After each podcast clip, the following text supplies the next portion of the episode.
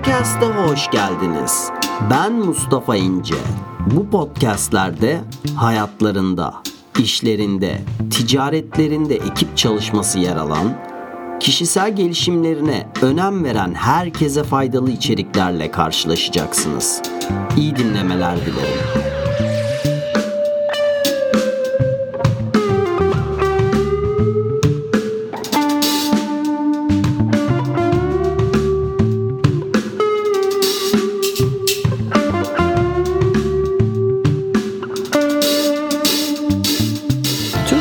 Podcast'e tekrar hoş geldiniz arkadaşlar. Yeni bir yayında, yeni bir podcast ile tekrar birlikteyiz. Ve bu bölüm geçtiğimiz haftaki konunun yani kararlılık ve azim konusunun devamı niteliğinde. Bölüm 2 diyebiliriz. Part 2. Ve bu bölümde daha çok sizlere e, bazı isimler, bazı veriler, bazı kişilerden, psikologlardan bahsedeceğim. Eğer ki dinlemediyseniz geçen haftaki konuya bir kulak kabartın isterim. E, ve bu bölümde vereceğim bu isimler sizlerin daha rahat paradigma kaymaları yaşamanız için yardımcı olacak. Çünkü bu datanın, verilerin nereden geldiğini daha iyi anlayacaksınız ve bu sizlerin düşünce yapılarınızı daha rahat değiştirmenize yardımcı olacak. Ne güzel değil mi? Paradigma kayması dediğimde birbirimizi daha iyi anlıyoruz. Çünkü artık birçoğu bölümü, konuyu birlikte işledik ve dil kodumuz birbiriyle örtüşmeye başladı. İki kişinin birbiriyle anlaşabilmesinin en önemli özelliği aynı dili kullanabiliyor olmalarıdır ve bizler de bu yayınları birlikte yaptığımız sürece bu konuları takip ettiğiniz sürece birbirimizi çok daha iyi anlayacağız. Yani sokaktan geçen birine paradigmam kaydı derseniz sizi anlamayabilir ama burada biz bir dil kodu kuruyoruz aslında birbirimiz arasında ve bu ileriki yayınlarda ileriki konuları da konuşurken birbirimizi çok daha iyi anlamamızı sağlayacak arkadaşlar. O yüzden geçmiş podcastlere de yeni katılanlar özellikle diyorum yayınlarımıza yeni katılan insanlara e, bir göz kabartın bir kulak kabartın bir dinleyin tavsiye ederim. Şimdi bu kararlılık ve azim konusuna yoğunlaşmış olan e, kişi Angela Duckworth. E, ve bu kadın Pennsylvania Üniversitesi, Oxford ve Harvard'dan dereceler almış e, ve bir profesör ve kendisini bu konuya adıyor. İşte hatta bir kitabı var Türkçe Azim diye. Eğer ki bu konuyla daha çok ilgileniyorsanız o kitabı da okuyabilirsiniz.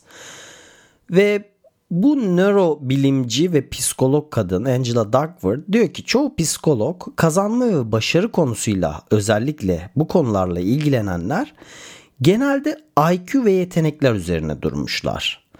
Fakat büyük başarıları incelediğimizde zekanın bunun çok küçük bir kısmını oluşturduğunu görüyoruz diyor. Ve bu küçük bölüm bile çok fazla yanlış anlaşılıyor. Çünkü zannediliyor ki zeka doğuştan gelen bir şeydir. Bir miras kalmıştır ve geliştirilemez gibi düşünülüyor çoğu insan tarafından. Fakat bunun tam tersi. Zeka geliştirilebilir, yetenekler geliştirilebilir bir şey herhangi bir alanda yüksek başarı için bir deha olmak için gereken anahtar ve belki de en mecburi gerekliliklerden biri azimdir, kararlılıktır. O alanda azimli olmaktır. Her limana uğrayan bir bot düşünün. Büyük ihtimalle hiçbir yere gitmiyordur değil mi? Bunu kesin duymuşsunuzdur 10 bin saat kuralı. 10 senelik bir e, araştırma kuralı gibi bir durum var. Herhangi bir alanda dünya klası bir performer olmak istiyorsanız o alanda 10 yıllık devamlı planlı bir çalışma gerekli. Planlı çalışma diyorum. Bunun altını çiziyorum çünkü yayının ilerleyen dakikalarında planlı çalışma nedir? Yani bundan kastımız ne? Ona geleceğiz. 20. yüzyılın Amerikan psikologlarından Clark Hall dönemin yazılı eserlerini inceliyor ve o zamanlar çok fazla da eser yok. 1928'lerden falan bahsediyoruz. Aynı zamanda Amerikan psikolojisinin kurucusu olduğu düşünülen çoğu kişi tarafından böyle düşünülüyor. William James adında biri var. 1907 yılında o bir essay yazıyor. The Energies of the Man diye. Bu iki kişi özellikle ve birçoğu psikolog da e, yetenekler ve diğerleri olmak üzere konuyu ikiye ayırıyorlar. Yetenekler ve yetenekleri aktive eden şeyler e, olmak üzere. Hatta William James diyor ki bütün psikolojiyi bu iki konuyu araştırmak üzerine, daha iyi anlamak üzerine adamalıyız diyor. Genelde hep yetenekler konusu odaklanıldı ve e, onu aktive eden şeyler ikinci plana atıldı. Yetenekler derken neyi kastediyoruz? Yaratıcılık, görsel yaratıcılık, müziksel yaratıcılık, analitik yetenekler, atletik yetenekler gibi gibi. Diğeri de bütün bu yetenekleri açmaya, aktive etmeye yarayan her şey diyebiliriz. Charles Darwin bir mektup alıyor yarı kuzeninden Francis Galton'dan. Francis Galton da Kalıtsal Dahi, Kalıtsal Deha kitabının yazarı. Ee, onun da Türkçesi var. Ona da bir göz atabilirsiniz isterseniz. Galton mektubunda diyor ki dehalığın üç bölümü vardır diyor Darwin'e. Bunlardan birincisi yetenekler, ikincisi tutku, istek, heves ve üçüncüsü sıkı çalışmadır diyor Darwin'e. Darwin'in de cevabı ona çok ilginç bir yaklaşımdır bu diyor. Ben tamamıyla sıkı çalışma ve tutku istek olduğunu heves olduğunu düşünüyorum. Bunun ardından belki de birazcık yeteneklerin rolü vardır diyor. Darwin kendisini çok böyle özel bir zekaya, özel bir yeteneğe sahip bir birey gibi düşünmüyor. Çok normal bir IQ seviyesi olduğunu düşünen birisi. Fakat çok özel ilgi alakasının olduğu, yoğun odaklanmayla birlikte çok fazla istek ve sıkı çalışma sahibi olduğunu düşünüyor. Stanford Üniversitesi'nin mezunlarından Catherine Cox bir araştırma yapıyor. Catherine Cox kim? Aslında onun öğretmeninden bahsetmek lazım. Lewis Terman.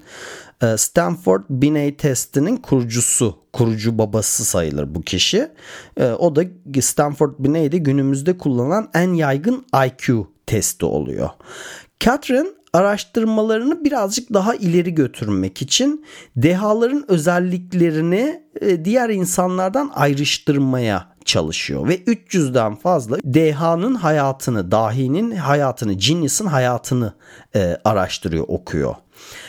Bir araştırma gerçekleştiriyor bu şekilde ve birkaç öne çıkan özellikle karşılaşıyor. Bunlardan iki tanesinden bahsedeyim sizlere. Hedefler yönünde görevlerin üzerinde kalabilmek, sürekli olarak bir kariyerden başka bir kariyere zıplamamak. Bunlardan birincisi. Yani etrafta çok fazla yön değiştirmek hiçbir yere varamamanın çok iyi yöntemlerinden biridir. Bir diğeri, bir diğer ayrıştıran özellik de zorluklar ve mücadele ile karşılaşınca görevinden yapacağın yaptığın şeyden vazgeçmeme eğilimi. Bir tür perseverance, sebat, kararlılık, direnmek gibi. Bu ikisinin işte kombinasyonuna azim diyoruz. Azim oluyor. Bir tür dayanıklılık. Sadece tutku ve heves değil bir alanda. O tutkuyu ve hevesi devam ettirebilmek. Yani bir 100 metre koşusu gibi bakmamak olaya. Daha çok bir maratoncu gibi bakmak. Bir günlük, bir haftalık ya da bir aylık sıkı çalışma değil, yıllarca süren bir sıkı çalışma hedeflerine doğru. Devamlılık ve follow up yani e, takip etmek o alanda ilerlediğin hedeflerin yönünde. Şimdi demiştik ya planlı pratik ne ona geleceğiz. Bu arada yetenek sahibi olmak ya da IQ sahibi olmak kötü demiyoruz. E, burada hepimiz daha çok IQ'ya ya da yeteneğe sahip olmak isteriz tabii ki. Ama veriler e, çok garip bir şekilde bizlere söylüyor ki yetenek sahibi kişiler daha az azimli ol, olduğu çıkıyor birçok deney ve araştırma sonrasında. Yani yetenekli olduğu için olayları büyük ihtimalle çok daha kolay çözüyorlar ve dolayısıyla daha az azimli oluyor bu bireyler. Woody Allen'ın bir sözü var. %80 başarı, hayattaki %80 başarı kendini show, show up yapmakta, kendini göstermekte, o, o alanda e, kalmakta. Yani e, bir tarlacının en iyi gübresi bir çiftçinin en iyi gübresi onun ayak izidir e, gibi bir şey bu. Şimdi planlı pratik ne? Planlı pratik ne demek? Ee, intens bir şekilde pratik yapmak, mükemmel bir şekilde pratik yapmak. Intens derken yoğun, şiddetli, kıvamlı, koyu e, bir e, pratik yapmak. Bu ne? Birincisi planlı pratiğin birinci gerekliliği spesifik özel bir hedef olması lazım. Yani açık net bir hedefin olması lazım pratik yaptığın alanda. İkincisi %100 odak gerekli pratiğini yaparken. Üçüncüsü bir feedback e, kurmalısın. Bir geri dönüşümünün olması lazım. E, dördüncüsü de reflection. Şimdi bunu örneklendirelim. Mesela birisi yıllardır koşuyorum ama kendimi geliştiremedim. İstediğim yerde değilim diye düşünüyor. Ve o kişiye birkaç soru sormamız gerekiyor. Koşmaya çıkınca Birincisi spesifik özel bir hedefin olması lazımdı ya. Koşmaya çıkınca bir hedefin oluyor mu? Yani bir zaman limiti, bir süre tutma, ne bileyim bugün engelli koşu, dağ tepe koşacağım vesaire gibi spesifik bir hedef koyuyor musun? Yo genelde hep aynı bölgede mahallemde belirli bir rotam var orada koşarım. Hmm.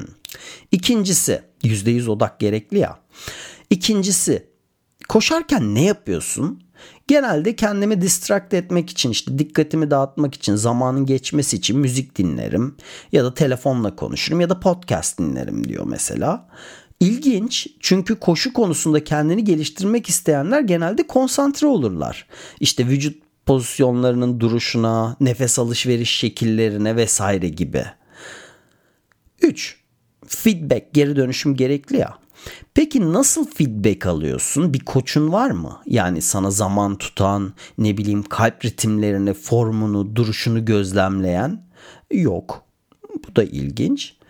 Peki dördüncüsü bir reflection gerekiyordu ya planlı pratikte. Bir sonraki koşunda formum şöyle olacak. İşte nefes şeklime daha da dikkat edeceğim. O şekilde koşacağım gibi değişimler yaparak en baştan tekrar ediyor musun görevini? Yani bir reflection yapıyor musun? Hayır. O zaman işte bir yere varamamanın nedeni bu planlı bir pratik olmuyor bu. İşte uzun süreli planlı pratiğin doğrultusunda ancak bir yerlere varabiliyoruz, varabiliriz. Azim dediğimiz konu bir şeyi tek seferlik iyi yapmak değil. Onu tekrar ve tekrar yapmak. Tekrar ve tekrar çok iyi şekilde yapmak. Self disiplin de iyi. Birçok araştırmada bu da görülüyor. Hani ödevlerini yapma konusunda vesaire iyi ama bir deha olmak için, bir world class, dünya klası bir performer olmak için self disiplinden, öz disiplinden de öte azme ihtiyaç vardır. Ve azim durum ne olursa olsun, ne kadar zorlu olursa olsun o durumu terk etmemek. O durumun içerisinde kalabilmek, görevini tamamlamaya e, çalışmak. Japonların Kaizen devamlı geliştirme kendini deliberate practice'le işte planlı pratikle sürekli olarak kendini geliştirme e, kafa yapısı gibi düşünce yapısı gibi bir durumdan bahsediyoruz burada. Garip bir şekilde nasıl azmi ve kararlılığı geliştirebiliriz? Bunun cevabını bilmiyoruz ve ee, hani size şunu yapmanız azim konusunda sizi daha çok geliştirecektir vesaire diyemiyorum. Çünkü bu konulara yeni yeni e, odaklanılmaya başlanılıyor. Nasıl daha azimli çalışanlarımız olabilir, çocuklarımız ya da satış temsilcilerimiz olabilir. Bununla ilgili henüz elimizde bir yöntem yok. Yeni çünkü e, ayrıştırılan, odaklanılan bir konu. Çünkü bugüne kadar hep odaklanılmış olan şey yetenekler ve IQ'ydu. Yeni yeni bu azim konusuna bakmaya başlıyor e, bilim adamları, psikologlar. Yayını sonlandırmadan önce bir konuya değinelim. Mesela Einstein yetenekleriyle bir fizikçi olarak doğmadı. Sonradan edindi bunları. Ya da mesela bu tezi çürütmek amaçlı genelde Beethoven örneği veriliyor. İşte 6 yaşında, 8 yaşında, 10 yaşında yaptığı eserleri halen daha dinliyoruz. Fakat onun yeteneklerine baktığınızda e, işitme yetisi olmayan, işitme yetisini kaybeden biri.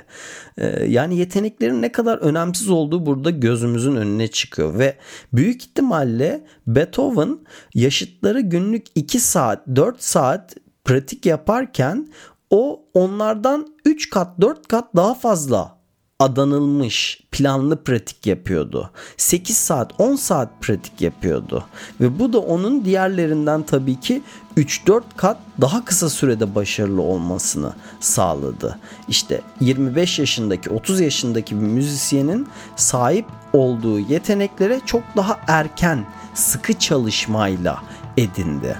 Bu konuyla ilgili sizlerle paylaşacağım veriler, kişiler bunlar da arkadaşlar.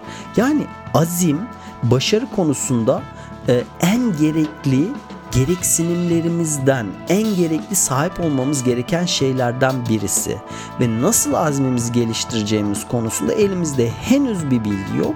Fakat gelişim düşünce yapısı bunun için bir yöntem olabileceği düşünülüyor ve önümüzdeki podcast'te de büyük ihtimalle gelişim düşünce yapısı nedir? Growth mindset hakkında konuşacağız. Umarım bu yayından sizler için faydalı güzel bilgiler çıktı tekrar.